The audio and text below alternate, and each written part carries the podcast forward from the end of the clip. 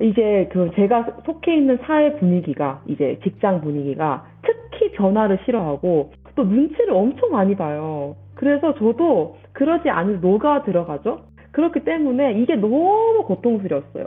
또 플러스 이제 그들이 보통 가지는 사고 방식이 뭐냐면 내가 몸을 갈아서 일을 한 것만이 소득의 근원이다라고 생각을 했는데 이거는요 한계가 있다라고 생각을 했어요. 자, 그런데 저는요, 처음에 좀 사실 극복을 잘 못했어요. 극복을 잘 못해서 눈치 엄청 많이 보고, 속으로는 열정적이지만 겉으로는 혼날까봐 두려워서 막 울고불고 난리를 쳤는데, 진짜 신기한 게 그때 휴직 결정한 게 12월 말이었거든요. 휴직 전에. 근데 갑자기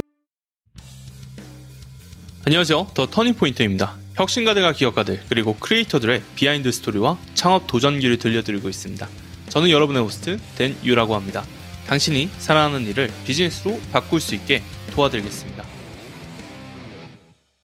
제가 경험한 바로는 사이드 비즈니스를 시작하려는 대다수의 사람들은 자신이 직장에서 했던 일과는 전혀 다른 일을 하는 경우가 많습니다. 단 오늘 모신 게스트분인 시미쌤은 퇴사하거나 전혀 다른 방향으로 부업을 시작하지 않으셨습니다. 그녀는 자신이 하는 일을 매우 사랑하는 열정이 가득한 과학 교육자인데요. 그래서 교실 밖에서도 더 많은 아이들과 부모님들을 도울 수 있는 방법을 찾기 위해 1년간 휴직을 신청하셨습니다. 오늘날 그녀는 월급만큼의 추가 수입을 벌어다주는 과학 교육 자료를 가지고 있는데요. 이번 에피소드를 통해 이야기한 내용은 직장에서 하던 일을 그대로 살려 비즈니스로 만드는 구체적인 방법, 직장 내기로 인해 부수입을 벌어들일 수 없을 때 당신이 할 수 있는 일, 비즈니스 기회를 더 많이 찾을 수 있는 창의적인 방법. 비교적 어려운 분야일지라도 높은 컨텐츠 반응도를 얻는 방법. 편견, 타인의 판단, 낮은 자존감에 대처하는 방법. 자, 그러면 오늘 방송 시작합니다. 자, 안녕하세요. 오늘도 터닝포인트 팟캐스트 한번 시작해 보겠습니다. 오늘 같은 경우는 어, 과학 교육자를 한번 모셔봤는데 주제가 퇴사하지 않고도 비즈니스를 구축하는 방법이에요. 그래서 좀 되게 재밌는 오늘 방송이 한번 될 것 같은데, 자, 시미쌤, 어서 오세요. 안녕하세요. 시미쌤입니다. 자, 반갑습니다. 제가 일단 오늘 자기소개라든지 이런 것들을 어, 질문을 통해서 다 설명해 드릴 테니까 질문을 듣고 여러분들도 이분이 어떤 일을 하는 사람인지를 한번 유추해 보시면 좋을 것 같습니다. 자, 첫 번째 질문 드려볼게요. 연구실 속 과학자가 아닌 아이들에게 과학을 가르치기로 결심하신 이유는 무엇입니까? 이 과학 선생님이라면 모름지게 과학을 좋아했을 것 같지만 사실 좀 그렇진 않았고 인생에서 되게 중요한 분을 만났기 때문에 과학 교사가 됐는데 제가 대학교 다니던 시절에 지금은 진짜 유명한 메가 유튜버죠. 이 침착맨 방송에도 나오는 안델과 개도님과 개인적으로 인연을 맺을 기회가 있었어요. 그래서 그분이랑 이제 어떤 동아리 같은 걸 했었는데 이제 과학을 문화로서 즐겨야 된다라고 해서 이제 그분은 아무도 안 보는 아프리카 TV 방송부터 매일 과학 방송을 하시던 분이었어요. 근데 과학을 문화로 즐겨야 된다는 그 가치관이 너무 좋은 거예요. 근데 그 당시 제가 과학교육학과는 다니고 있었어. 하지만 일반적인 강의식 교육은 싫었어요. 그래서 저는 그분의 좀 영향을 많이 받아서 아, 고정적인 과학 지식을 전달하는 사람이 아니라 아이들에게 과학을 문화로 즐길 수 있는 뭔가 그런 경험을 선물해 주고 싶고 또 어렴풋이 이게 비즈니스가 될 거란 생각도 했었어요. 왜냐하면 영국에 가면 크리스마스 렉처라고 영국에 되게 유명한 과학자 많거든요. 뉴턴 그 왕립과학원 이런 되게 유서 깊은 동네잖아요. 그래서 크리스마스 렉처라고 과학을 문화로 팔아서 이제 그걸로 수익을 얻는 시장이 되게 크거든요. 그걸 이제 그분이랑 같이 하면서 알게 돼서 우리나라도 언젠가 이런 시스템이 들어오지 않을까라는 생각에 미리 자리 잡아야겠다라는 생각을 어렴풋이 하면서 과학 교사를 일단 해야 되겠다. 이렇게 생각을 했습니다.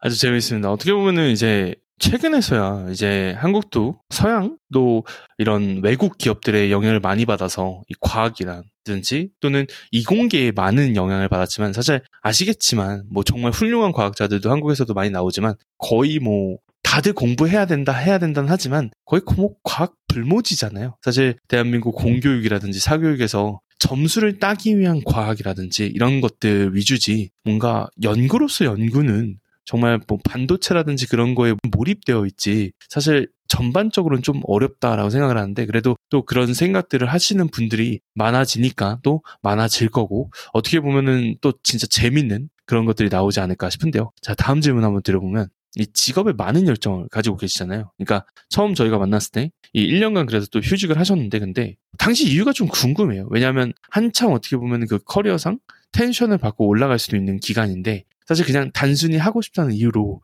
휴직을 해서 그렇게 할 수 있는 어디서 그런 용기가 이렇게 갑자기 튀어나왔는지 또 남들처럼 출근하고 또 퇴근하면서 자신의 인생을 충분히 즐길 수도 있었는데 어, 다른 사람처럼 살지 않고 좀 그런 변화를 추구하시려고 했었던 이유가 무엇인가요?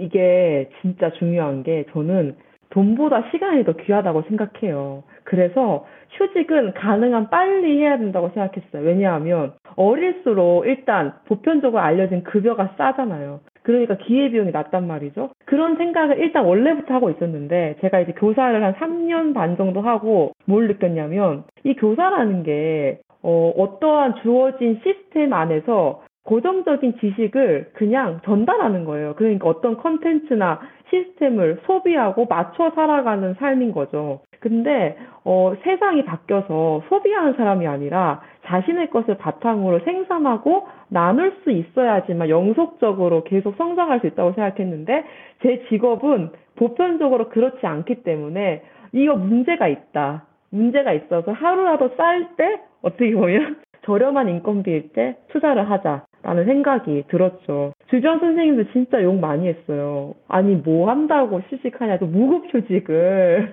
근데 그들은 모를 거예요. 자기의 시간이 얼마나 귀한지. 네, 그랬습니다. 음.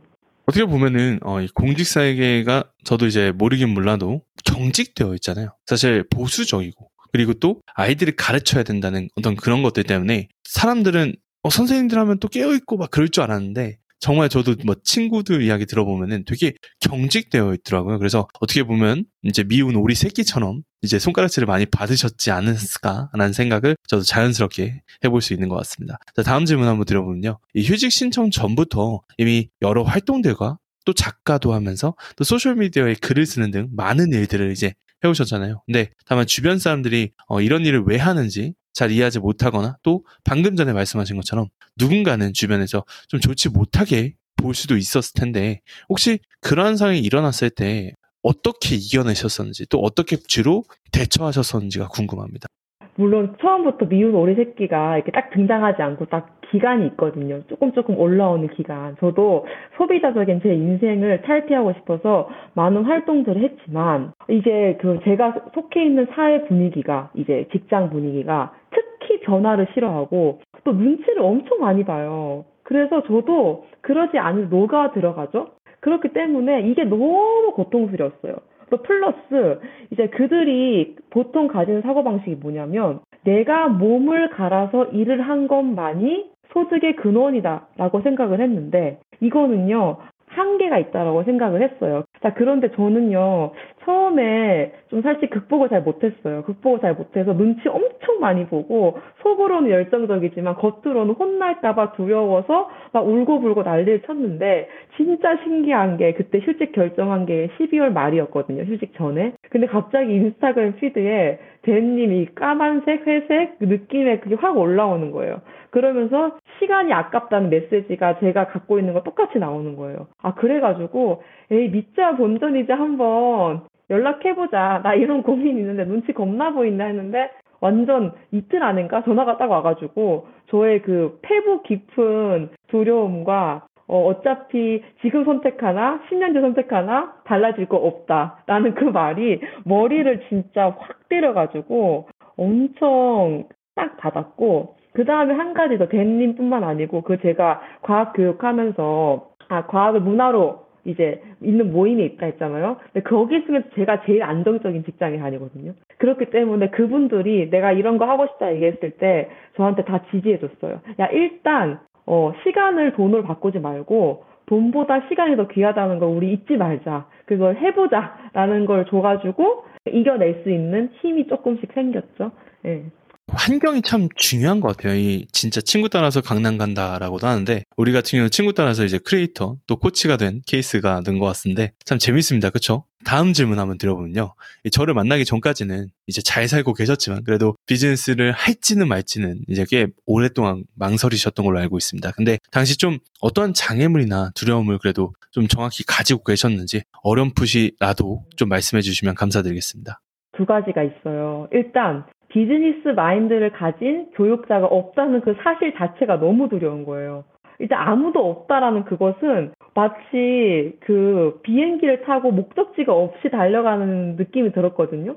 근데 막상 제가 들어와 보니 생각보다 도처에 있더라고요. 또 역시 환경이 중요하구나라는 것 느꼈고 또 두 번째로는 주변과 달리 튀어야 된다라는 압박감. 그러니까 다른 교육자들과 다른 삶을 살아야 되기 때문에 그것 자체에 대한 두려움이 있었어요. 예를 들면 제가 휴직을 하고 복직을 했는데 너가 이런 이런 식으로 살아서 얼굴 팔고 SNS 하더니 결국 소진됐어. 망했어. 안전하게 그냥 월급이나 받고 칠판에다 글이나 쓰고 실험이나 하지 안 그래? 방과후나 하지 안 그래? 약간 그런 식으로 말하는 자체가 너무 듣기 싫은데 그거를 들을까봐 너무 두려운 거예요.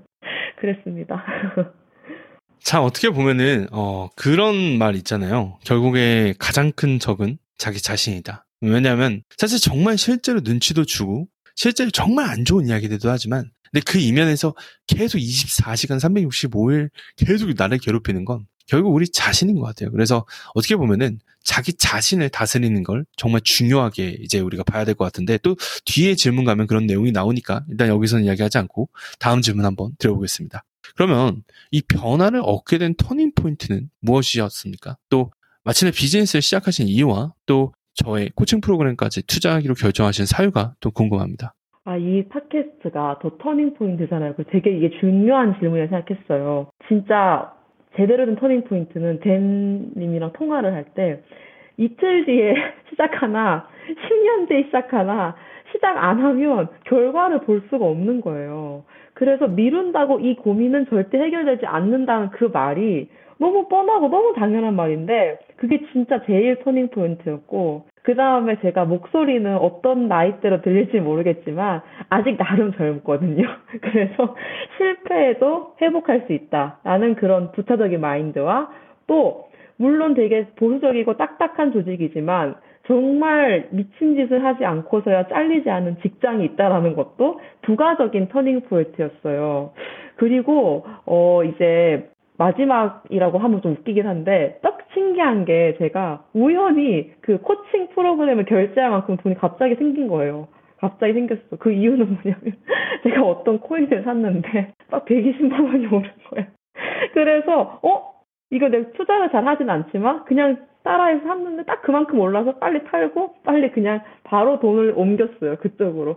그래서 그냥 그래 그리고 제주도 여행 한번 강하게 다녀오면 120만 원 드는데 아 여행 가서 맛집 맛없는 데 갈 수 있고 숙소 구릴 수도 있고 그럴 땐 돈 안 아까우면서. 꼭 이럴 때 돈 아깝더라? 이런 생각이 들길래 그냥 부차적인 이런 이유도 있었다. 하지만 제일 큰 터닝 포인트는 미룬다고 고민이 해결될 거면 저는 지금 다 미뤘을 거예요 모든 걸 어떻게 보면 이 방송을 듣고 계신 분들도 뭐 다양한 분들이 계실 것 같아요. 이 사업을 준비 중이거나 또는 직장인이시거나 아니면 이미 하고 계신 분들이 계실 텐데 사실 직장을 다니고 있어도 추후 뭐 사업을 한다거나 또는 사업을 하고 계신 분은 또 신사업을 준비 중이라면 우리가 해야 되는 건 아니지만 미루고 있는 그런 분들이 계실 텐데 오늘 이야기가 어떻게 보면 그런 이야기를 계속 지속적으로 할 테니까 한번 같이 공감하시면서 들어보시면 좋을 것 같습니다. 자, 그럼 다음 질문 한번 들어보면요. 어, 되게 재밌는 질문인데 이 아이디어는 오랫동안 가지고 계셨고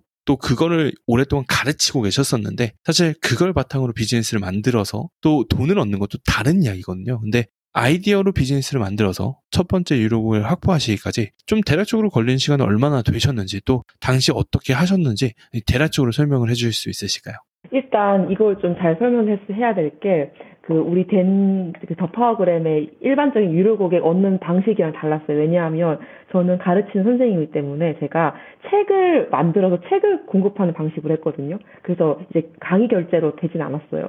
그렇게 했는데 제가 이제 스트레스가 엄청 취약한 스타일이라서 스피드 있게 못했어요. 그 괜히 말하는 그 시간표대로 다 못하겠는 거예요. 그래서 1월에 강의 수학회 수강해서 6월쯤 최초 아이디어 기반 파일럿 프로그램에 해당하는 강의를 이제 할 수 있는 교재를 다 만들어서 이제 우리는 교재를 이제 팔 수는 있거든요. 그 교재에 어떤 식으로 이제 객단가를 설정해서 했었고 그 다음에 이제 데니 저한테 알려준 진짜 좋은 게 뭐였냐면 이상적인 고객에 다가가는 방법을 제가 어떻게 인스타를 해야 될지 모르는 거예요. 그래서 그때 SOS 했는데 이렇게 이렇게 해서 자세하게 진짜 이렇게 답을 하고 이렇게 사람과 친해지고 혜심 씨가 시미 쌤이 사람들과 친해지는 거랑 똑같이 그냥 친해지면 된다는 그 말이 엄청 힘이 돼가지고 그래서 정말 아이가 과학을 좋아하는데 어떻게 해줘야 될지 몰라서 방방동동 거리는 부모만 찾아다녔거든요. 그래서 그들이랑 대화하면서 이제 저의 수업을 함께 듣게끔 했죠. 그리고 어 이게 제가 처음에 파일럿 테스트 성공한 게 아니고 처음에 두 가지를 했었어요. 뭐가 맞는지 모르니까 일반적인 방법론 어떻게 하면 우리 아이가 자기주도 학습을 잘할 수 있을까에 대한 파일럿 하나랑 그 다음에 좀 과학 교육을 살려서 두 가지를 해가지고 정말 내가 과학 교육을 하는 게 맞는지 혹은 내가 평상시에 잘하던 걸 맨날 하던 걸 하는 게 맞는지 테스트를 해봤는데 결국에는 제가 원래 잘하고 원래 가르치고 계속 얘기했던 과학 교육을 하는 게 맞았다라는 거를 또 이 파일럿 테스트, A/B 테스트를 해보면서 느꼈죠. 힘이 많이 들었습니다. 핵심은 어, 실험 정신인 것 같아요. 근데 그걸 교육하시는 분으로서 남들 같은 경우는 어떻게 보면 동시에 하지 않고 그러니까 하나 해보고 좀 좌절하다가 또 헤매다가 그러고 나서 다시 또 생각해보고 뭐 이랬을 텐데 동시에 준비를 해서 또 실험해보고 그 안에서 빠르게 인정할 거 인정하고 또 진짜 내가 이제 가야 되는 거 이거구나라고 하면서 과학교육으로 갔다는 게 참 어떻게 과학교육자 다운 발상이지 않았나라는 생각이 좀 드는데 뭐 결론적으로는 그러면 한 5에서 6개월 정도 걸린 거로 제가 이해를 하면 될까요? 네, 음, 맞아요. 그리고 네. 또 좋은 게 이 직업적 특성상 강의를 바로 판매하는 것보다 교재 판매에 포커스를 좀 맞춰서 그러니까 음. 교재를 판매하는 건 가능하니 비즈니스를 만들었다는 게 사실 누구는 그런 생각을 할 수 있거든요. 난 시간이 없어. 나는 직업적 특성 때문에 안 돼. 근데 본인은 겸업 허가를 받았고 또 빈틈이 있을 수 있으니 정말 합법적인 선에서 내가 돈을 벌 수 있는 거를 생각해서 노력해서 찾아보고 실제로 만들어낸 거잖아요. 그러니까 이런 자세가 사실 어떻게 보면은 불평하거나 안 된다고 생각하는 사람들한테는 되게 큰 어, insight를 주지 않나 그런 이야기지 않나라는 생각이 조금 듭니다. 어, 맞아요. 이 부분은 진짜 저도 고민 진짜 많이 했는데, 안 될 거라고 생각하면 진짜 안 될 이유가 많거든요. 그치만 될 거라 생각하고 하면 또 될 이유도 많아요. 그래서 좀 이 터닝 포인트 하면서 제 정신 상태도 많이 터닝 포인트 됐다? 또 고쳐졌다? 라는 생각이 들어요. 어떻게 보면은 터닝 포인트 이제 팟캐스트에 와가지고 터닝 포인트 이야기를 하면서 또 터닝 포인트를 얻게 되는 약간 네. 그런 시간이 되고 있는데 자 좋습니다. 자, 다음 질문 드려보면요. 1년도 채 되지 않아서 현재 비즈니스로 벌어들인 수입이 직장 수입과 비슷하게 되셨다고 들었어요. 사실 저는 이게 되게 놀랄만한 성과라고 생각이 드는 게 사실 우리 daytime job이 또 바쁘잖아요. 준비할 것도 많고. 근데 그럼에도 불구하고 남은 시간에 물론 열심히 하셨겠지만 그렇게 일을 해서 벌어들인 수입이 정말 직장 수입과 비슷해졌다는 게 대단한 일이라 진짜 멋있다고 생각을 했는데 근데 이거 말고도 사실 개인적으로 느끼시는 중요한 다른 성과가 있을 거라고 생각을 해요. 그래서 저는 좀 여쭤보고 싶은 게 저랑 일을 하고 나서 또 본인 비즈니스를 만들고 나서 개인적으로 겪게 되신 가장 큰 변화나 또는 성과는 무엇이라고 생각하십니까? 제가 이 질문을 처음 받았을 때는 내가 뭘 이뤄냈지라는 생각을 먼저 했는데 지금 하면서 좀 얘기를 다시 해야 될 것 같아요. 뭐냐면 주저하지 않고 일단 실행하는 마음과 행동이 저의 가장 큰 변화예요. 제가 비즈니스를 확장시킬 수 있던 계기가 뭐였냐면 이건 댄님한테도 말을 안 했는데 코엑스에 교육 박람회라고 있어요. 근데 저는 교사로 살 때 사업가적 마인드가 없어서 그런 박람회는 회사 사장들이나 가는 거라고 생각하고 한 번도 안 갔거든요. 근데 제가 이 파일럿 프로그램 돌린 결과물이랑 내 생각이랑 이거를 이제 종이 한 10장 정도 만들어가지고 과학교육에 투자를 할 수 있는 회사 사장들을 거기 다 만나고 다녔어요. 다 만나고 다녀서 다 뿌려가지고 그게 한 6월 말 7월 초였는데 뿌렸는데 진짜 딱 한 곳 연락 왔거든요. 근데 거기랑 지금 비즈니스 연결이 된 거거든요. 그래서 역시 미루면 미룬다고 되는 건 없고 일단 댄이랑 한 결과물이 파일럿 A, B가 있었는데 B가 좋았던 이유, A가 망한 이유 이런 걸 다 설명해 줬는데 그때 그 회사를 가니까 어떻게 선생님이 프로그램을 돌려가지고 결론을 내가지고 이런 이런 제한점을 해서 선생님을 안 가져올 수 없게끔 하냐. 그리고 강신이랑은 그 이제 강사가 아니라 1대1 파트너십을 맺어야 될 것 같다. 우리에게 부족한 걸 채워달라. 이렇게 얘기를 하는 거예요. 그게 저는 제 인생의 가장 큰 변화라고 생각하고 이런 도전하지 않는 마음이 없으면 사업이 커져도 계속 남 눈치 볼 거예요. 예를 들면 내가 이러한 뭐 책 계약을 할 만한 인간인가? 혹은 감당을 낼수 있을까? 이런 생각들 더 많이 할 것 같은데 제가 그거를 가장 많이 배웠다 생각하고 또 댄님이 워낙 자기 주도적으로 이걸 이끌어 나가니까 제가 그 자기 주도적으로 이끌어 나가는 사람의 그 시야가 확 트였어요. 어떤 좀 자세히 얘기하자면 용골이랑 뱃머리 선택하면 저는 뱃머리를 항상 선택하는 사람이었거든요. 근데 용들의 세계를 보니까 이렇게 자기주도적으로 뭘 할 수 있구나. 파일럿 테스트는 대기업만 하는 게 아니라 나도 할 수 있구나. 이런 거를 좀 많이 얻어서 아 진짜 이 용들의 뇌를 다 이식을 하는 게 제 가장 큰 변화가 아닐까 생각을 했어요. 아주 좋네요. 네. 결국에는 뭐 들어봤을 때 미운 오리 새끼에서 성공한 백조가 되지 않았나라는 생각이 조금 듭니다. 감사합니다. 저 궁금한 게 갑자기 든 생각인데 지금은 그래도 조금 어느 정도 대면 대면 했던 선생님들도 음, 지금의 행보를 바라보시면 좀 가끔 부러워하는 좀 동료 직장 선생님도 없으세요? 어, 이제는 저를 뭐라 부르는지 아세요? 사람이 자리가 중요하다고 인플루언서라 그래요, 저한테. 웃기죠, 너무. 이게 그들이 아는 거는 인스타에서 활동한 사람 인플루언서라는 보편적 인식이 있기 때문에 저한테 교육 인플루언서라고 하고 또 이렇게 민망하지만 저랑 같이 밥을 먹고 싶어 하고 물어보고 싶어 하고 이런 것이 저는 제 두려움과는 전혀 다른 결과라서 요즘에 사실 좀 놀랍긴 합니다. 제가 그런 말을 강의랑 이제 Q&A에서 좀 자주 하는 게 이런 말이 있거든요. 사람들은 실패하면 어차피 안 될 거라고 안 될 줄 알았다고 말을 할 거고 성공하면 나는 그래도 제가 될 줄 알았어 라고 말을 할 거라고. 그래서 남들 그냥 눈치 보지 말고 남들 뭘 하는지 그냥 신경 쓰지 말고 그냥 하고 싶은 거 해라. 왜냐하면 어쨌든 내가 선택한 건 내가 책임져야 되니까. 어떻게 보면은 1년 전에 진짜 그 겨울에 제주도 갈 수도 있고 뭔가 맛있는 거 사 먹을 수도 있고 부모님께 선물을 줄 수도 있었는데 또 그때는 미운 우리 새끼였지만 지금의 교육 인플루언서가 된 선택을 하신 시민쌤을 좀 스스로 자랑스럽게 여기셔도 되지 않을까라는 생각이 좀 듭니다. 감사합니다. 자, 다음 질문 넘어가면요. 이 지금 하고 계신 비즈니스에 대해서 조금 더 자세히 들려주실 수 있으실까요? 어떤 종류의 고객들과 함께 일을 하고 계신지, 또 보통 어떤 종류의 어려움을 가진 분들이 찾아오시는지, 또 그들을 돕기 위해서 주로 어떤 걸 무엇을 하는지 좀 그런 것들을 말씀해 주시면 감사드리겠습니다.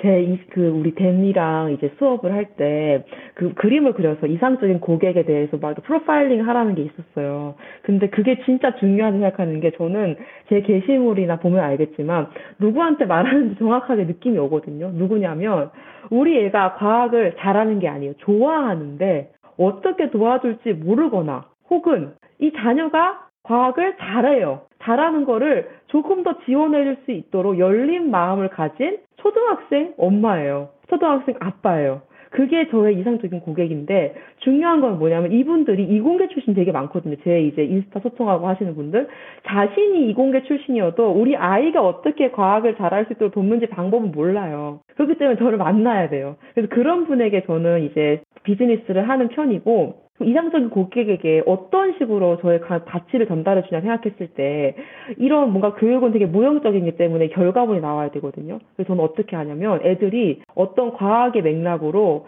읽고 쓰고 말하는 경험을 해보고 그걸 누적해서 발표할 수 있도록 해줘요. 그래서 이런 식으로 제가 이상적인 고객에게 어떠한 결과물을 선물을 해주긴 해요. 그리고 예를 들어 저의 그 수업을 듣지 않아도 제 인스타를 자주 놀러 오면서 뭘 얻을 수 있냐면 아 자녀에게 과학 교육을 시키는 게 외우는 게 아니라 자녀가 좋아하는 걸 지원해 줄 수 있는 부모의 따뜻한 사랑을 표현하는 거구나. 나는 사랑을 제대로 표현하는 방법을 몰랐구나 하면서 우리 댄이 항상 강조하는 아하 포인트 이런 거 그런 거를 되게 알려주면 부모님들은 자녀와 사이의 관계가 좋아졌다고 얘기도 하고 그런 분이 제 고객이 안 돼도 저에 대한 긍정적인 인상을 보여주시면 뭐 소개도 해주시고 팬이 되기도 하거든요.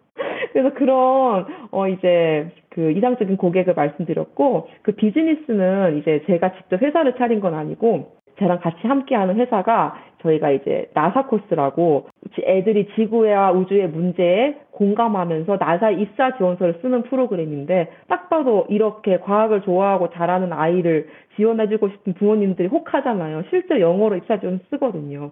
그래서 메일도 가끔 나사에서 받아요. 그거 자체가 아이에게 정말 좋은 기억이고 충격적인 기억이기 때문에 그런 식으로 초등 부모들의 마음을 조금 사로잡는 편 이라고 생각합니다. 네.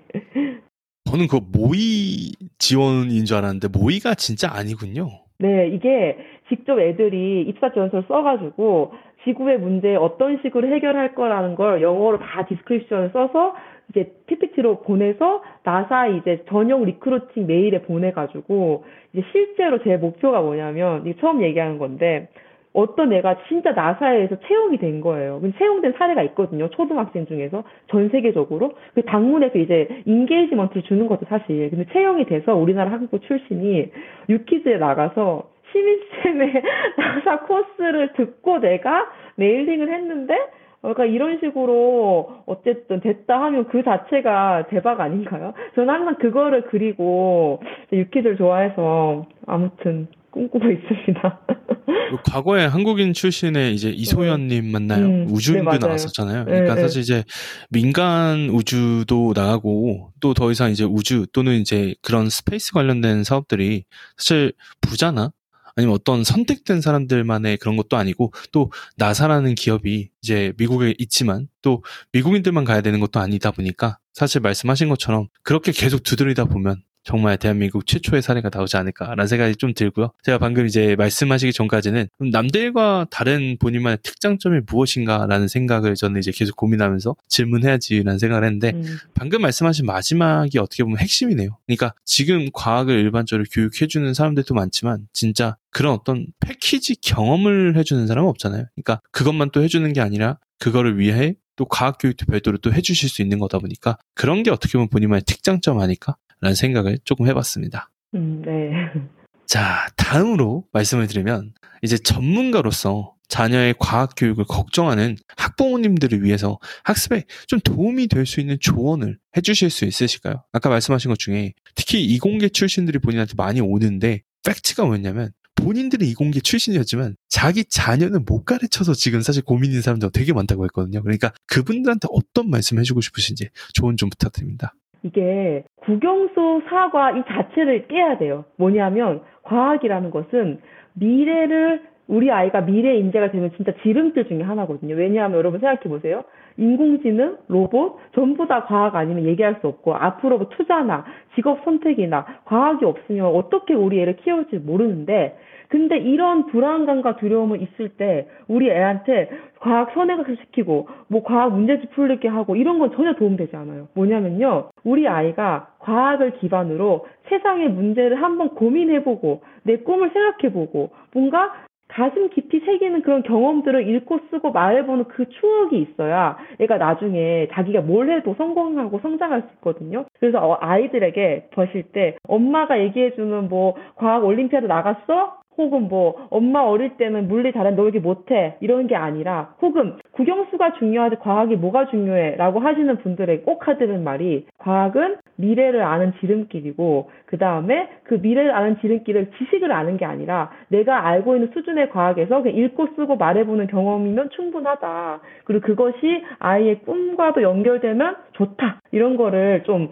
가볍게 생각하시면 좋겠다라는 생각이 들어요. 아, 이거는 좀 한 가지 얘기인데 이렇게 제가 얘기하는 게 추상적이잖아요. 근데 이거를 IT 기업 다니시는 이제 문과 출신 이제 PM이라고 있거든요. 이제 프로젝트를 이제 매니저를 늘어보니까 이 얘기를 하는 거예요. 아, 나는 개발자들이 뭘 하는지 관심은 없는데 그들의 이야기를 읽고 쓰고 말해야 되는 것이 요즘 직장을 구할 때 얼마나 중요한지 아, 너무 공감한다. 그래서 정말 이거를 알아야 되는데 모르고 오면 그 올라갈 수 있는 한계가 있다. 본인 사업을 하던 안 하던지. 그래서 꼭 이거를 전달을 해줘라. 라는 얘기를 들어가지고 이렇게 전달을 합니다. 자리가 생겨서. 펜절리스트라는 이런 어떤 직급이 있는데 그게 이제 뭐냐면 개발자들과의 커뮤니케이션을 도와주는 사람이거든요. 그러니까 일반 사원이나 일반 직급이 또는 일반 보직을 갖고 있는 사람들이 개발자한테 이제 말을 해야 되는데 어떻게 말을 해야 되는지 모르는 거나 또는 개발자들은 비개발 언어로 다른 사람들한테 어떻게 말을 해야 되는지 모를 때 중간 다리 또는 말씀 방금 하신 것처럼 사실 이제 오프라인이든 온라인이든 사실 어떻게 이 사람들 비즈니스가 성장할지 모르잖아요. 그래서 개발자가 아니더라도 사실 개발자들과 일을 해야 될 수도 있고 또는 과학자가 아니더라도 과학자들과 일을 해야 될 수도 있고 또는 과학을 별로 좋아하지 않더라도 추후 어떤 비즈니스를 하실지 모르니 사실 그런 다양한 이제 기회들이 과학을 통해서 연결될 수도 있고 또 내가 직접 하지 않는다 해도 내가 관심을 가져야 미래를 여는 것들을 본인이 좀 참여라도 할 수 있지 않나. 그런 포인트에서 과학은 미래를 여는 가능성을 더 많이 열려주는 그런 기회의 문이다. 기회의 창이다. 정도로 저는 좀 이해가 된 것 같습니다. 다음 질문 드려보면요. 여태껏 좀 도와드린 분들 중 특히 기억에 남으시는 이 성공사를 한두 분을 공유해 주실 수 있으실까요? 이게 하나는 진짜 보편적인 사례라고 생각이 드는데, 어, 그냥 그 되게 아빠는 개발자고 엄마는 가정주부예요. 근데 아이가 로봇을 좋아해요. 그러면 어떤 방법이 가장 보편적이냐면 로봇 학원을 다 보내서 애가 좋아하는 로봇은 있지만 결국 국영수가 안 나와서 로봇을 포기하게 되고 그냥 대학을 진학하게 되는 코스가 있어요. 근데 제가 이 애를 만났는데 어떻게 했냐면 최종적인 목적은 우리가 좋아하는 로봇이 너의 미래의 그 직업과 그다음에 진로를 열어줄 수 있는 희망이 될 수 있고 이게 나사에 필요하다는 걸 동기부여해 주는 거잖아요. 저는 이게 다르다고 생각하거든요. 이게 그냥 되게 너드처럼 로봇, 로봇만 엄청 좋아했는데 제가 과학 지식도 알려주고 뭐 글 쓰는 방법, PPT 하는 방법, 발표하는 방법, 공감하는 방법 이런 여러 가지 스킬들을 알려주면서 너가 좋아하는 로봇으로 어떻게 지구에 처한 문제를 해결할 수 있고 그런 사람이 되기 위해서 어떤 걸 준비해야 되고 앞으로 어떤 공부를 해야 되고 매일매일 시간 관리를 어떻게 해야 될까라는 것까지 싹 하거든요. 그럼 애가 갑자기 그냥 로봇 학원에 가서 노는 게 아니고 내가 하는 로봇을 예를 들면 우크라이나 지역에 꺼내는 사람 사람 꺼내는데 쓰려면 나는 일단 영어를 잘해야 돼. 그래서 애가 갑자기 수업 끝나고 영어 공부를 되게 열심히 하기 시작해요. 그럼 부모는 어떻겠어요? 아, 애가 좋아하는 것이 어 이게 그냥 단순히 끝나고 초등의 추억이 추억이 아니라 실질적으로 공부를 잘하는 데 도움이 되고 이가 좋아하는 걸 기반으로 진로도 설정되는구나 라는 계기가 생겨서 그냥 단순히 초등학교 시절에 과학 상자 만들고 치우는 애가 이제 아니고요. 얘는 로봇 전문가가 되기 위해서 자기의 이제 시간표도 지금도 제대로 쓰고 공부도 열심히 하고 또 로봇도 여전히 좋아하고 하는 좀 능동적인 애로 바뀌어가지고 이게 진짜 종이 한 장 차이거든요. 미래에 대해 생각해보고 내 꿈이 어, 다른 이에게 어떤 도움을 될 수 있는지를 한번 열어보고 내 삶을 다져보는 기회가 있는 애랑 그 다음에 그냥 좋아하는 것만 계속 하다가 결국 중학교 때 성적 떨어져가지고 결국 실패하는 애랑 이 인생의 갈림길에서 저를 잘 만나지 않았나 이런 생각을 합니다. 근데 참 이게 말씀하신 것처럼 어떻게 보면 아이들을 평상시 많이 만나시니까 당연히 이렇게 소통하는 거 아니야? 라고 생각을 하셨을 수도 있는데 부모 입장에선 참 그게 쉽지 않은 것 같아요. 왜냐하면 그들도 일을 또 끝나고 왔다 보니까 또는 일을 안 했어도 수십 년 전에 있었던 일들을 다시 떠올리면서 그 아이의 눈높이에 맞춰서 대화를 한다는 게 사실 어렵잖아요. 부모님 입장에서. 왜냐하면 그냥 단순히 열심히 이것도 해야지가 아니라 왜 이걸 열심히 해야 되는지를 음. 아이 눈높이에서 설명을 해줬다는 게 어떻게 보면 심의쌤이 없어도 또 부모님이 없어도 방금 말씀하신 것처럼 능동적으로 스스로 열심히 하고 싶게 만든 거를 그러니까 본인을 통해서 본인의 교육법을 통해서 그걸 가능케 만들었다는 게 어떻게 보면은 특장점 아닌가라는 생각이 좀 들었습니다. 좋습니다. 또 그 아이가 이제 뭐 커서 나중에 수십 년이 지나면 또 이 방송 듣지 않을까라는 생각. 그러게요. 어. 난 우리 선생님이 이런 방송도 찍었었구나 뭐 그런 생각할 것 같은데. 자, 다음 질문 한번 드려볼게요. 과학교육이 이제 꽤 무거운 주제잖아요, 사실. 그래서 뭐 일반적으로는 그런 생각들을 하실 것 같아요. 소셜미디어에서 이게 뭐 좀 쉽게 풀지 않는 이상 높은 반응도를 받을 수 있는 뭐 가벼운 콘텐츠도 아니고 뭐 누구나 다 들어서 이해할 수 있는 것도 아니잖아. 근데 뭐? 라고 생각을 하면서 좀 이런 거 왜 해? 라고 생각하실 수 있는데 근데 제가 아는 시미쌤의 컨텐츠는 사실 높은 반응도를 받고 있어요. 또, 또 굉장히 이제 사람들이 댓글도 많이 달고 있는데 그래서 제가 이제 여쭤보고 싶은 게 혹시 본인만의 그런 높은 반응도를 받는 그런 컨텐츠 또는 본인이 왜 그렇게 사람들이 본인을 좋아하는지를 음. 어, 어떻게 설명을 좀 해주실 수 있으실까요? 저는 반응도가 처음부터 좋았던 건 아니고 되게 차차 차차 진짜 느리게 올라가고 있긴 한데 가장 포인트는 이상적인 고객을 진짜 구체적으로 설정하는 거예요. 저는 눈에 보면 딱 그려져요. 예를 들면 뭐 30평대에 살면서 자녀의 과학교육 정도에 관심을 가질 수 있는 넓은 마음과 본인도 성장하고 싶은 욕구가 가진 엄마예요. 그런 이런 다하게 보이거든요. 또 아빠도 적당히 무관심하지만 또 애가 어 뒤처지는 인생을 살고 싶지 않았으면 좋겠다. 이런 복합적인 진짜 예민함으로 그걸 설정을 하니 확실히 제가 targeting 하는 분들이 딱딱 올라오고 있고 그리고 또 중요한 거는 과학 교육이라는 걸 자체를 좀 뒤집었어요.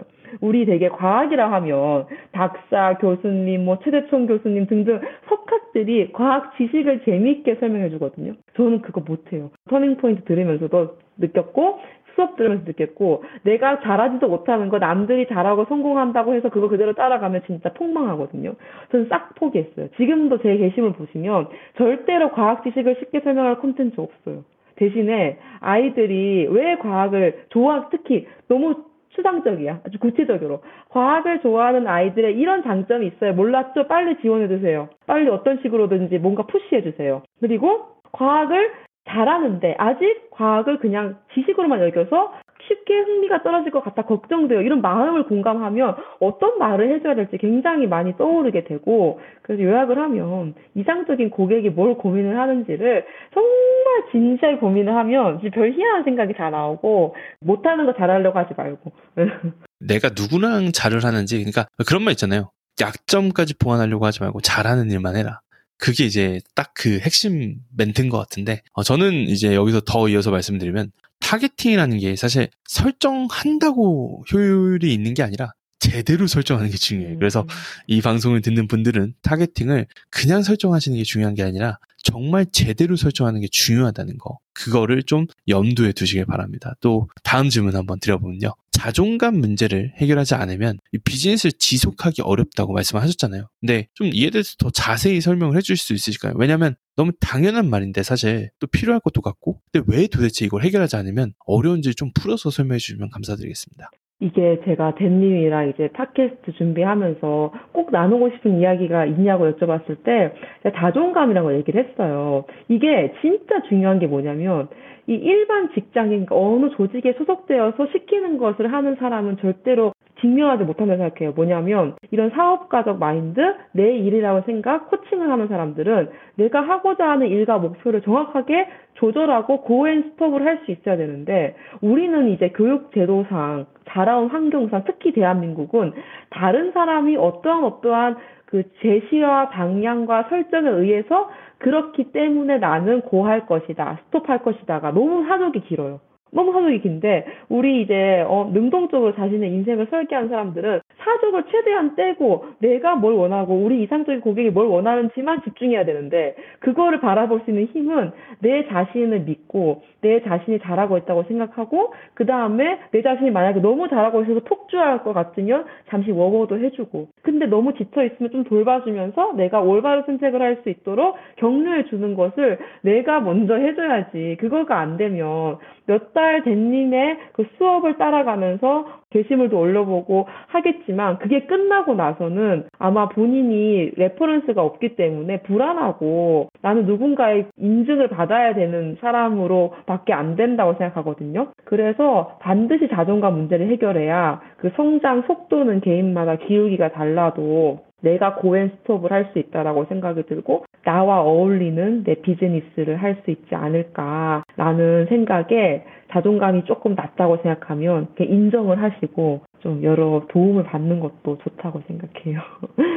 사실 절에서 제가 이제 환경을 구축해주는 역할을 하는 건데 환경이 되게 중요합니다. 왜냐면 저는 이제 사실 예전에는 동기부여를 세 번씩 해야 된다. 아침, 점심, 저녁 먹듯이 해야 된다라고도 했는데 요즘은 사실 동기부여는 스스로 할 수 있는 분들을 많이 모집을 하는데 그럼에도 불구하고 사실 매일매일 깨지다 보니까 사실 그런 것도 굉장히 힘들거든요. 근데 나와 맞는 사람들 또는 나와 유사한 사람들이 모여있는 공간에 있다 보면 사실 내가 열심히 안 하고 싶어도 내가 쓰러지고 싶어도 옆에서 이미 나를 일으켜줘요. 그래서 그런 환경에 나를 집어넣고 열심히 할 수밖에 없게 만들면 사실 이제 뭐 내가 2등급인데 재수를 하려고 이제 재수학원을 등록했는데 그럼 2등급인 애들이랑 같이 있으면 걔네들끼리 서로 경쟁하면서 1등급 될 수도 있는데 내가 갑자기 6등급이 있는데 가면은 음. 좀 힘들잖아요. 그런 것처럼 좀 그런 환경을 구축하는 게 사실 상당히 중요하고 근데 기본적으로는 나를 내가 먼저 믿어주고 격려 계속 해주는 거 그런 게 정말 중요하다. 아까 초반부에 우리 이야기했지만 결국에 나를 방해하고 힘들게 하는 건 나 자신이니까 그걸 계속 인지하는 게 중요하다는 거 그게 오늘 반복적으로 나오는 것 같습니다. 오늘 주제가 퇴사하지 않고도 비즈니스를 구축하는 거잖아요. 그러면 환경을 되게 만들기가 쉽지가 않아요. 그렇기 때문에 자존감 더 중요해요. 왜냐하면 주변에 이제 능동적인 마인드를 갖고 내가 선택을 하는 게 익숙한 사람들이 많으면 자연스럽게 끌려가는데 우리 같이 아직 퇴사하기까지는 여러 제약 조건들도 있고 더 배워야 될 것이 있는 사람들이라고 여겨지는 경우 다이 배워야 되는 게 내가 다 배우고 나온다는 게 아니라 같이 일을 하면서 조금 더 내공이 쌓여야 되는 걸 얘기하는 건데 그럴 때면 나를 지지해 줄 수 있는 그룹이 없기 때문에 더더욱 자존감이 낮으면 그냥 다시 자석처럼 끌려가는 거를 받기도 했고 제가 그럴까봐 무섭기도 하고 그랬던 적이 있어요. 네. 좋습니다. 그래서 이제 환경의 중요성이 그만큼 중요하다. 왜냐하면 말씀하신 것처럼 사람이 관성이라는 말을 있잖아요. 원래대로 돌아가려고 하는 습성 그런 것들이 정말 무섭다 보니까 만약에 이 방송을 듣는 분들 중에 스스로의 힘으로 좀 힘들다면 왜 금연도 이제 뭐 의료기관의 도움을 받듯이 도움을 좀 받아보시길 바랍니다. 모든 걸 다 혼자 한다고 대단한 건 아닌 것 같아요. 내가 못하겠으면 빨리 가기 위해서 꼭 안 해도 되는 실패는 안 해도 된다. 시행착오 다 한다 해서 누가 상 주는 거 아니잖아요. 그러니까 아, 여러분 도움 받으시길 바랍니다. 자 다음 질문 한번 들어보면요. 신입생 어떻게 하셨길래 이런 문제들을 그러면 본인은 극복을 하셨는지. 그러니까 방금 전에 나온 이야기들을 바탕으로는 환경에 본인이 이제 들어간 것 같은데 음. 그러면 또 다음으로 낮은 자존감이나 불안함으로 인해서 지금 현재 어려움을 겪고 계신 분들을 위해서 추천해 주실 만한 게 있는지 그런 게 좀 궁금합니다. 진짜 환경을 지금 제가 찾긴 했어요, 저는. 이제 어쨌든 저도 까 쌓은 콘텐츠와 이제 사람은 아무래도 결과 중심적인 게 많기 때문에 그래도 지금 찾았지만 그것까지 도달하기 전에 저는 어떻게 했냐면 내가 진짜 하고 싶은 말을 너무 두려워도 꾸준히 발간하는 게 중요하다 생각해요. 왜냐하면 인간은 이거를 실행하지 않으면 그 가치도 모르고 결과도 모르거든요. 그래서 너무 두려우시면 저 어떻게 했냐면 작년 4월 26일인가 5일에 첫 게시물 올렸는데 진짜 한 10번 올릴 때까지 맨날 맥주 마시고 올렸어요. 근데 10번이 쌓이니까 이 10번 때문에 나를 믿어주는 사람들이 생기더라고요. 그래서 일단 너무 두려우시면 술을 드셔라. 그러니까 이게 술을 먹는 게 아니고 술을 먹고 올려도 된다. 일단 게시물 올려라. 라는 것이라는 생각이 들고, 그 다음 너무 두렵다. 너무 두렵고 내가 뭔가 나를 지지하는 힘이 약하다 하면 뭔가 심리 상담이나 혹은 주변에 진짜 찾아보잖아요. 요즘 세상이 좋아져가지고 한 명 정도는 인생을 능동적으로 살아가는 친구나 지인이나 동생이나 가족이 있거든요. 댄님도 있고. 그래서 물어보잖아요. 세상은 생각보다 이런 능동적인 사람에게 욕하지 않아요. 왜냐하면 자기도 힘들었거든요. 능동적이게 되기 위해서 그 뭔가 눈치와 어려움이 있기 때문에 너무 불쌍하고 도와주고 싶을 거여서 갑자기 도와주거든요. 그래서 한 명이라도 있으면 그 다음에 좀 하기 쉬우니까 좀 찾으시고 마지막으로는 좀 강조하고 싶은 게 어, 저처럼 뭐 이렇게 직장도 다니면서 좁은 타겟팅이기도 하고 여러 가지 제약이 많으신 분이 많을 텐데 기대를 낮추시라. 기대를 많이 낮추고 그 댄 커뮤니티에 누구는 벌써 1만, 1만 팔로워래. 물론 그런 것은 댄님이 잘하니까 된 거고 내가 그렇게 될 필요는 없거든요. 나는 내 길을 가면 돼요. 그래서 그 언젠가 똑같이 도달하면 되는 거예요. 그렇기 때문에 너무 기대를 많이 하지 말고 본인에게 조금만 잘해도 잘했다 이렇게 해주시면 갑자기 잘해지더라고요. 이제 small win이라는 말이 있어요. 그러니까 매일 조그만 거로 이제 보상을 해라 뭐 이런 건데 저도 사실 개인 심리 상담을 꽤 오래 받았는데 그게 사실 이, 거였거든요 그러니까 음, 보상을 내가 스스로한테 안 해주다 보니까 저는 이제 열심히 일하는 machine이지 왜 일하는지가 사람들한테 왜 일하는지를 생각하라고 해놓고 저는 그거를 까먹고 일을 했더라고요. 음. 그래서 방금 마지막에 말씀하신 그 small win 기대치를 사실 이제 낮추든 기대치를 낮출 수 없다면 그래도 기대치의 10%밖에 못해서도 그것조차도 도전했다라는 이 명목으로 칭찬해 주는 것. 다만 어 우리가 사실 여기에 내가 진짜 잘했다 이런 것들은 좋지만 그거에 뭔가 자만한다거나 음. 이 정도라도 했으니까 난 이건 된 거야. 뭐 이런 거는 좀 잘못된 거지만 그래도 노력했다는 건 제대로 대우해 주는 거. 그게 사실 지속할 수 있는 힘의 아주 중요한 음. 포인트라는 거. 저는 그 메시지를 전해 주시지 않나 싶습니다. 다음 질문 드려보면요. 휴직 기간이 종료돼서 이제는 본업과 병행하셔야 되는데 이들을 놓치지 않고 모두 하시기 위해서 현재 어떻게 하고 계신지 좀 설명 좀 부탁드립니다. 아, 이거는 진짜 제 비밀인데, 왜냐면 아까 저기 ice breaking 할 때도 안, 언제 자냐 이런 말 하지만 제가 12시에 자서 6시에 일어나거든요. 어, 11시에 자고 6시에 일어났는데, 어, 솔직히 말하면 바쁘긴 해요. 근데 욕심을 버려야 되는 게 직장에서 쓸데없이 컨텐츠 만든다고 나부대시면 직장 일도 못하고 컨텐츠도 엉망이에요. 난 눈치 보여요. 내가 집중해서 해야 되는데. 그렇기 때문에 직장에서는 직장 일만 하시고 또 일을 할 때 주변 동료들이 나를 또 내 편을 만드는 게 중요하거든요. 시미쌤은 직장에서 열심히 해서 나를 도와줄 수밖에 없어. 어, 너무 대단해. 이런 거를 멀리 보고 직장에서는 직장에 최선을 다하시고 저는 새벽 시간을 많이 활용하는데 제가 막 그러다 miracle morning 하지 않아요. 6시는 miracle morning이 아니고 누군가의 출근 시간이거든요. 누군가의 출근 시간인데 저는 기대를 많이 낮추고 딱 1시간 반만 뭐 컨텐츠 제작이나 지금 하는 저술 활동이나 창작 활동이나 여러 비즈니스 일을 딱 1시간 반만 투자하고 진짜 엄청 칭찬해줘요 저를. 뭐 초콜릿을 먹는다든지 아니면 뭐 불량식품을 먹는다든지 이런 식으로 제가 하고 싶은 걸 많이 하고 그 다음에 운동을 진짜 많이 해요 저는. 주 이제 7일 중에 4일을 하는데 이틀은 테니스하고 이틀은 필라테스 하거든요.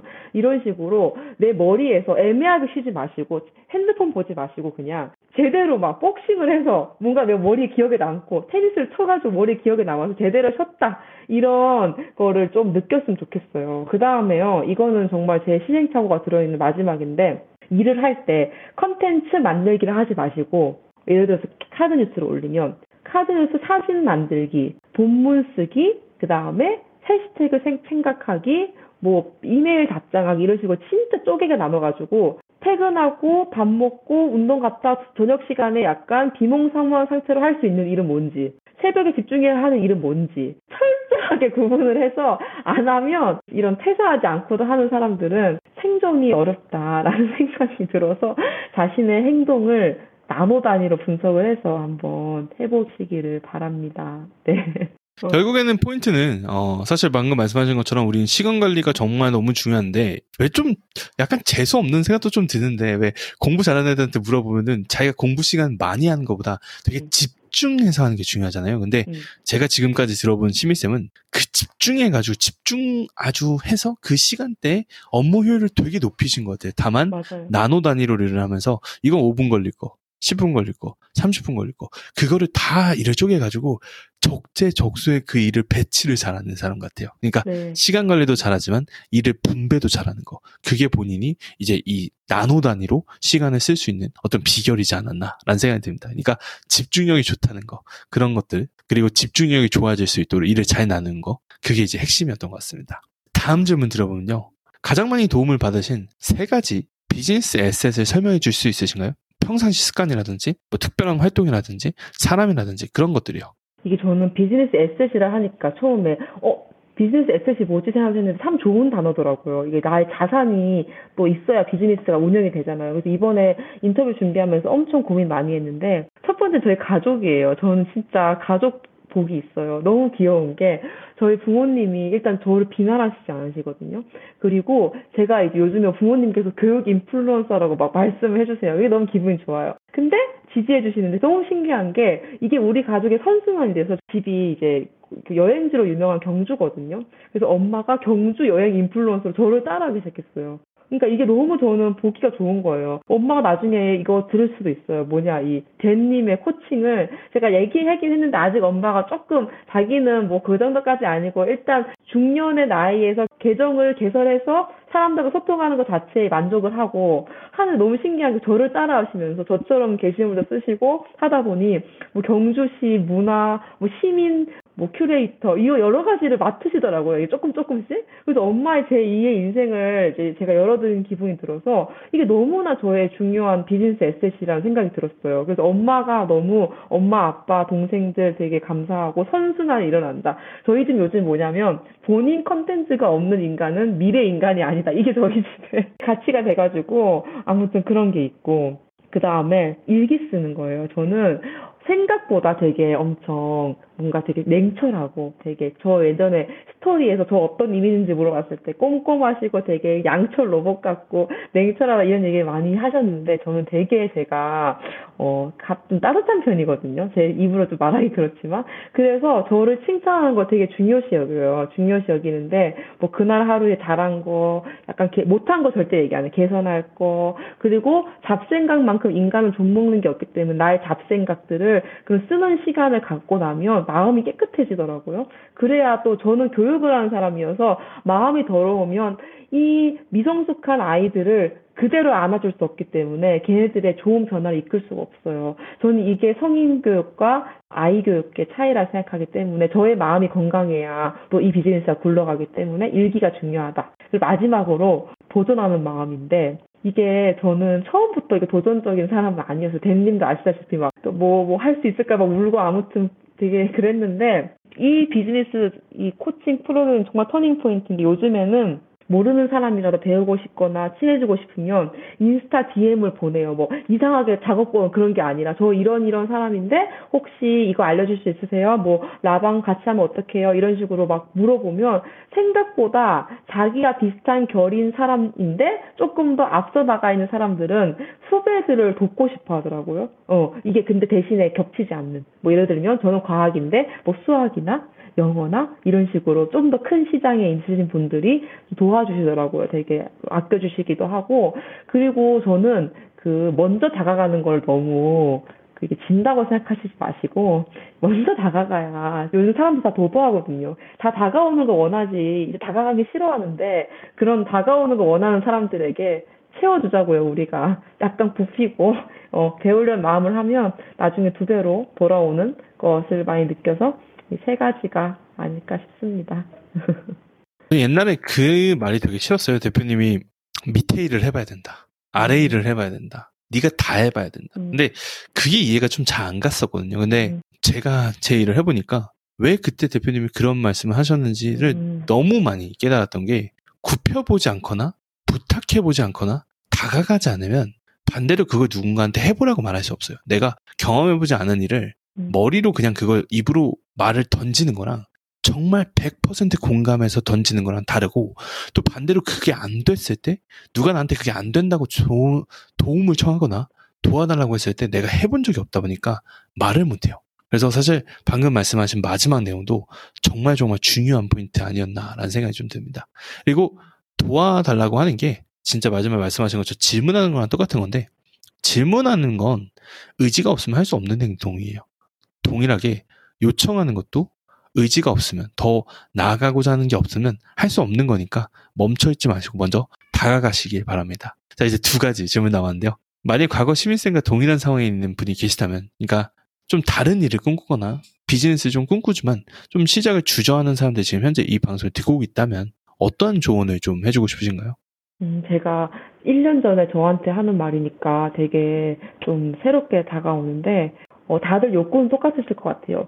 내가 잘하는 일로 혹은 익숙한 일로 퇴사하지 않아야 되니까 익숙한 일로 능동적으로 살면서 내가 만나는 시라, 시가, 사람, 시관, 재화, 돈의 흐름, 뭐 정신 상태 이런 걸 정적으로 바꾸고 싶다. 요즘 유튜브에 제일 많이 뜨는 알고리즘 보니까요. 대운이 들어온다 이런 거 많이 뜨더라고요. 뭔가 대운이라고 하기 좀 뭐하지만 그런 대운을 얻고 싶으시다면 좀 미신적으로 보여도 꼭 도전을 하시길 바라고 그 다음에 나를 도와줄 수 있는 스승이 있다면 그 스승이 나보다 정말 하나라도 많 가- 갖고 있는 게 많으면 저는 사실 댄님도 아시다시피 제가 빨대 꽂고 진짜 쪽쪽 다 빨았거든요. 어, 알 거예요, 한번. 근데 근데 싫어하지 않아요. 왜냐하면 본인의 것을 나눠주고 싶어 하는 사람이기 때문에. 그 이런 사람들 생각보다 조금 있어요. 그런 분을 발견했다면, 그냥 월 천만 원 벌어야지, 서비스 런칭해야지, 이런 피상적인 목표를 살지 마시고, 능동적으로 내가 하시고 싶은 일로 하시고 싶으시다면, 진짜 꼭 도전하시고, 그리고 잡으시라. 그 동아줄이 주변에 있다면 잡으셔라. 그리고 미룬다고 해결되는 거 아니다. 10년 뒤에 40살, 50살 됐을 때 후회하시지 않기를 정말 정말 진심으로 바랍니다. 사실 뭐 빨대 꽂고서 이제 했다라고 하셨지만 저는 그런 생각을 해요. 스폰지처럼 가르친 걸 습득하셨다. 가르치는 사람이시다 보니까 아시겠지만 저희가 가르치는 내용을 그렇게 습득하는 사람이 있다면 더 가르쳐 주고 싶지. 음, 사실 안 좋게 보지 않을 것 같다. 그래서 그런 부분을 좀 생각해 주시면 좋을 것 같고. 자, 마지막 질문입니다. 시미쌤 좀 더 알아보고 싶으신 청취자분들께 소개하고 싶으신 웹사이트나 소셜미디어 계정명 또는 마지막으로 하시고 싶으신 한 말씀을 해주신다면 그게 무엇일까요? 음, 일단 전 길게 말하지 않을 거고 제 인스타그램 심의.science 코치라고 치시거나 혹시 게시물이 올라간다면 태그된 걸로 확인하시면 됐는데 심의.science 코치고 어 저는 마지막 하고 싶은 말은 일단 자녀가 과학을 좋아하거나 혹은 우주 이런 데 관심이 많거나 여러 가지 좋아하는 게 있으면 부모가 자녀를 사랑할 수 있는 가장 큰 방법은 자녀의 기쁨에 함께 기뻐해 주는 걸 생각하거든요. 그래서 부모님께서 어, 한번 어린아이, 초등학생들 혹은 유아들 있으면 어, 부- 자녀를 사랑할 수 있는 또- 또 다른 방법으로 저를 한번 만나보시는 게 어떨까 생각이 들어요. 아마 아이가 진짜 좋아할 거예요. 그런 생각이 되게 많이 들고 그리고 퇴사하지 않고 비즈니스를 구축하는, 구축하는 방법 지금도 저도 고민이거든요. 저도 고민이고 다음 스텝을 어떻게 가야 될까 많이 고민하고 있지만 저랑 같이 인스타에서 이제 소통하시면서 어, 가- 함께 성장했으면 좋겠다는 생각이 들고 저는 오늘 이 방송 나와서 굉장히 즐겁고 정신이 맑아지는 느낌입니다. 네. 믿지 않은 아주 자연스러운 세일즈였다라는 생각이 좀 드는데 근데 이제 사실 세일즈라고 부르는 게 저는 그런 생각이 들어요. 저희가 이제 강요하거나 강매하거나 해달라고 부탁한 게 아니잖아요. 그러니까 저희가 오늘 이야기했던 문제에 공감하시는 분들이 있다면 또 저희 말투나 저희 가치관에 공감하시는 분들이 있다면 본인들이 가지신 그 문제를 같이 해결할 수 있는 멘토자, 뭐 코치이자 함께 같은 길을 걸어가는 사람으로서 바라봐 주시고 그 길을 같이 한번 걸어보자. 그런 생각으로 좀 다가오시면 좋지 않을까라는 생각이 좀 듭니다. 오늘 이걸 하면서 재밌었던 게 어떻게 보면 제가 이제 뭐 사업가나 뭐 대표나 뭐 변호사나 뭐 별의별 사람들 다 모셔봤지만 선생님은 또 처음 모셔봤어요. 그런데 결국엔 자기가 다 하고 싶은 그런 걸로 다 공통적으로 연결된 사람들은 결국에 다 똑같다. 그러니까 이 방송을 들으면서 만약에 시민쌤의 서비스가 필요하다라고 생각하시면 아까 이야기했던 것처럼 시민단 사이언스로 한번 DM 보내보시길 바랍니다. 자 그러면 오늘 시간 내주셔서 또 좋은 인터뷰 해주신 시민쌤한테 박수 한번 드리면서 오늘도 터닝포인트 여기서 마쳐보도록 하겠습니다. 감사합니다. 감사합니다. 다시 한번 오늘 이야기를 들려주신 시민쌤께 진심으로 감사 인사를 전합니다. 개인적으로 시민쌤의 이야기에서 가장 주목할 만한 것 중 하나가 그녀의 창의적인 접근 방식인데요. 혹시 비즈니스 아이디어에 대한 확신이 서지 않으시나요? 그렇다면 최소한의 안전성을 유지하시기 위해 직장을 바로 그만두시는 것보다는 무급 휴가를 신청하실 수도 있습니다. 직장 내기로 인해 직접적으로 강의 판매로 수익을 얻을 수 없으신가요? 그렇다면 내규를 잘 확인하신 뒤 이에 위배되지 않을 수 있는 다른 유형의 상품 또는 서비스를 만들어서 합법적으로 판매하실 수 있습니다. 혹시 비즈니스 파트너를 찾고 싶으신가요? 그렇다면 누군가가 당신에게 손을 내밀어 줄 때까지 기다리는 것 대신에 직접 엑스포에 가셔서 낯선 사람들에게 당신을 먼저 소개하실 수도 있습니다. 사업가로서 이럴 수 있다는 게 탁월한 자질을 가지고 계심을 의미하는데요. 만일 당신이 100m 높이에 움직이지 않는 벽처럼 보이는 장애물에 직면한다면 이를 오리신다는 게 매우 어려울 것입니다. 이럴 경우 당신은 다른 각도에서 이를 살펴보실 수도 있는데요. 가령 눈앞에 놓인 벽이 그리 길지 않다면 이를 오르시는 것 대신에 옆으로 돌아 걸어가실 수도 있습니다. 또는 근처에 목적지로 갈 수 있는 다른 길이 있을지도 모릅니다. 만약 당신이 비즈니스를 운영하며 이런 종류의 벽에 부딪힌다고 느끼신다면 또는 이를 돌아갈 수 있는 방법을 찾는데 어려움을 겪고 계시다면 제가 당신을 도울 수 있을지도 모릅니다. 무료 트레이닝을 통해 제가 고객분들이 비즈니스 정체기에서 벗어나실 수 있도록 도왔던 방법 중 일부인 세 가지 핵심 비즈니스 전략을 공유드리고자 합니다. 미리 말씀드리자면 당신에게 일을 더 많이 하라고 말씀드릴 생각은 전혀 없습니다. 이번 트레이닝의 핵심은 더 적은 업무로도 더 크게 비즈니스 규모를 확장하실 수 있도록 돕는 것입니다. 트레이닝 신청 좌표는 comiden.com training comeden.com training입니다. 링크는 에피소드 소개란에 참고해 주세요. 이번 방송도 들어줘서 감사드리고 다음에 뵙겠습니다.